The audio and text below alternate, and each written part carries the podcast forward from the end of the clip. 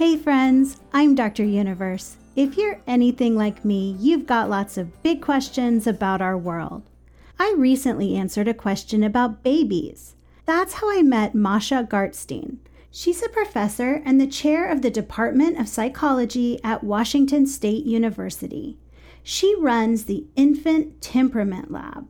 So she works with babies and their families to figure out how babies handle situations that affect their feelings. Whether that's the joy of playing a game with a caregiver or a little bit of fear of something new. I think her work is amazing, and I can't wait for you to hear all about it. Let's get started.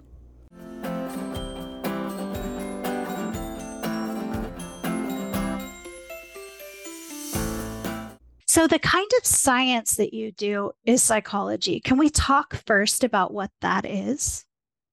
My area, broadly speaking, is developmental science. I'm particularly interested in how what we think of in adulthood and later childhood as a personality, how that all develops and how that comes online. And when, when I say first develops, I mean out of the womb and in the first year of life.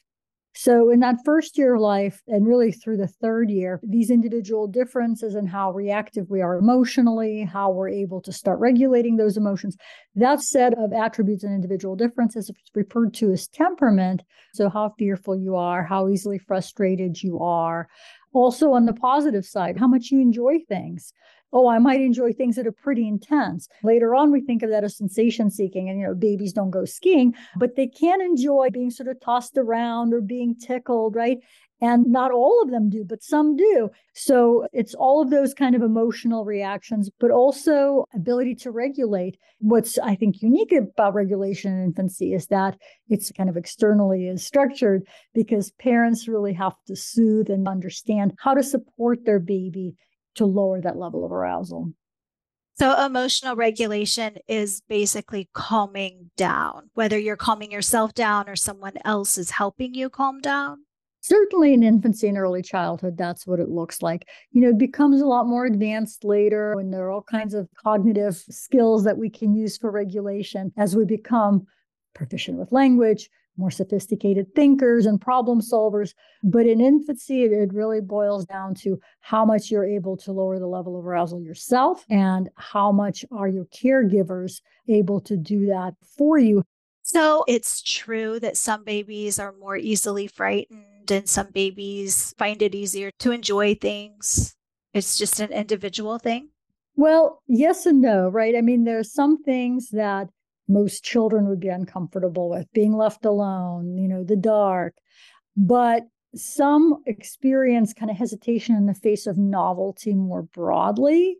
Like new things. New things, yes. And you can say, well, gee, most kids go through a stage or a phase when strangers are something that they're very attuned to. They don't like unfamiliar adults, especially. But for some, this is a more extreme situation than others. Some kids really struggle with daycare, for example, because it introduces so much novelty. And I think what we see with kids who have that pathway of being more fearful or more hesitant with novelty is that they will can have pretty intense emotional reactions even to new situations, new experiences that others generally find tolerable.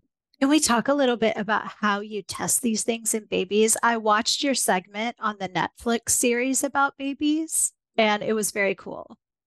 Oh, thank you. So, you know, one of the challenges, and to me, one of the most fascinating things about working with infants is that they're not able to really tell us much about themselves. And so we have to come up with other ways to gather this information. So, of course, we ask their parents because their parents are with them more than anyone else, and they're motivated observers. So they know a lot about their babies.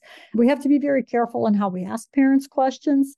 Obviously, they're invested, not objective observers. And so we can kind of get at eliminating some of the biases by asking careful, specific questions about recent past and that, you know, kind, we kind of take judgment out of them as much as possible. But we also need other sources of information.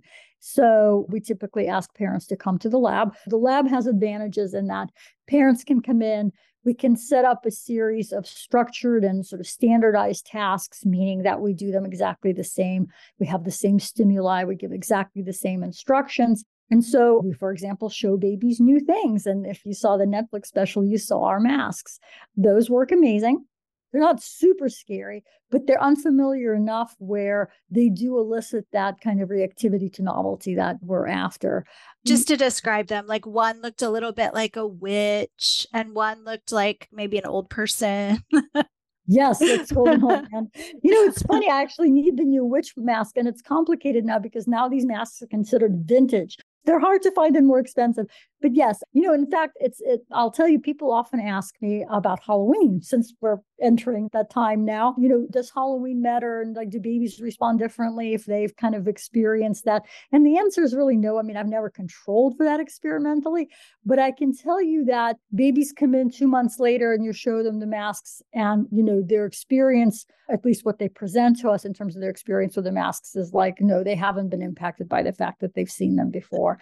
And you know, that's something we actually worried about. it. We're going to get these like practice effects, is what people call them? Oh, you've seen it before, you're not reacting the same. If anything, across the first year of life, their reactivity increases.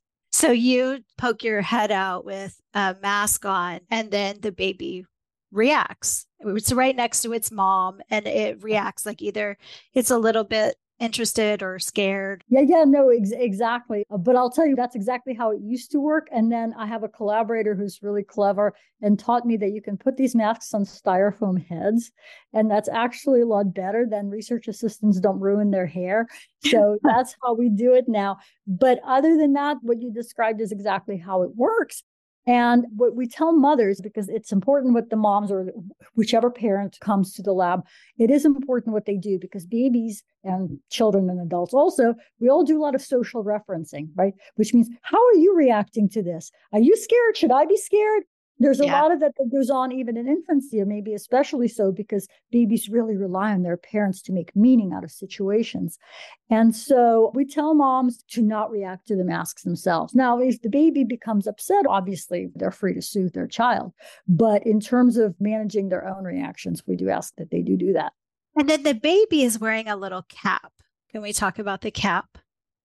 Yes, it's like a swimmer's cap, but what it allows us to do, because it contains electrodes, we're actually able to measure brain activity while these emotionally eliciting situations sort of unfold.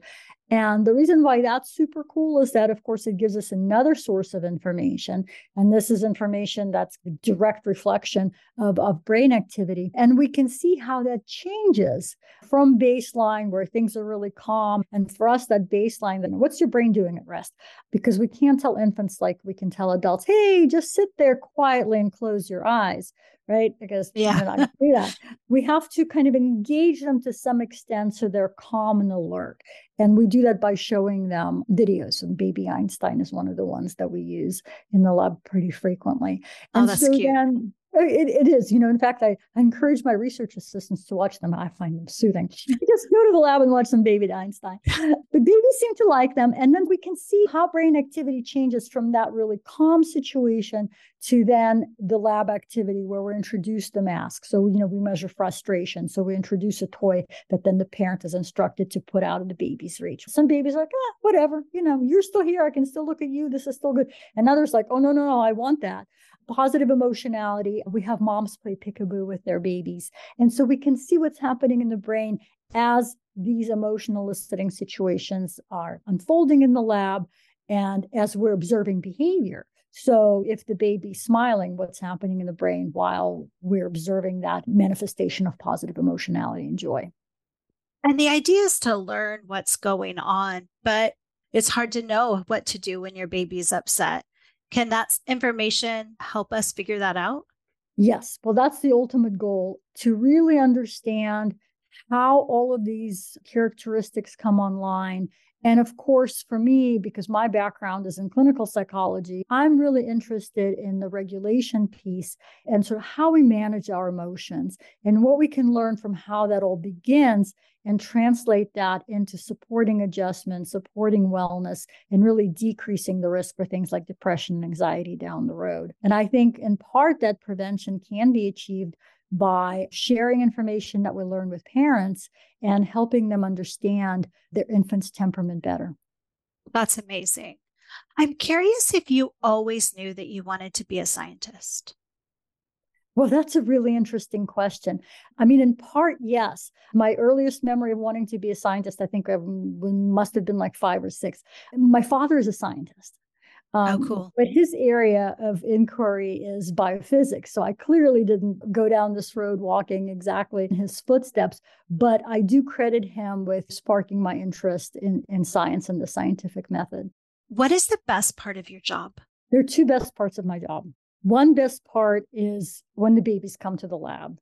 Like that never gets old for me. It's just, it's a joy. I really appreciate their honesty. Like they are who they are. Nobody can be like, well, be good for the psychologist in the lab, right? I mean, they're going to come and they're going to do what they want to do. So that's, that's huge. And then the other part that I really see in many ways as my biggest impact is working with students. It's incredible to be able to train people, to give students skills that will take them to the next level, that will help them answer important scientific questions and get them on the pathway to science that they're eager to pursue. You have any advice for kids who are interested in becoming a scientist like you? I would say if you are in high school and you're thinking about this, it's not too early to go and talk to somebody who does the kind of science that you're interested in and find out about what it really means to be doing this work, what it is that they do. And that will help you kind of visualize it better so that you have a sense of what it is that you're striving towards, what your goals entail. Or maybe it will let you know that, oh my goodness, that's not at all what I thought it would be. And I have other things I'd rather pursue. I mean, I think it's important either way. But yeah, I would totally recommend that. And most people who do what I do are really eager to talk to young people and share their wisdom and help them figure out whether or not this is right for them. Is there anything else that you wanted to add about babies or about science or anything? Well, our studies, our projects are ongoing. So if anybody out there either has an infant and is interested in learning more, participating, please check out our lab's website. It's the WSU Temperament Lab. You can just Google it and that should come up. Or if any students are interested in being research assistants, I'd love to hear from them as well. That sounds amazing. Thank you so much for talking to me. You're very welcome. Thanks for having me. That's all for this episode, friends. Big thanks to Masha Gartstein for giving us a window into psychology and infant temperament. Check out the show notes for links to her infant temperament lab if you want to learn more or see adorable photos of babies. As always, if you have a question for me, you can submit it at askdruniverse.wsu.edu. That's A-S-K D-R-U-N-I-V-E-R-S-E dot. Who knows where your questions will take us next?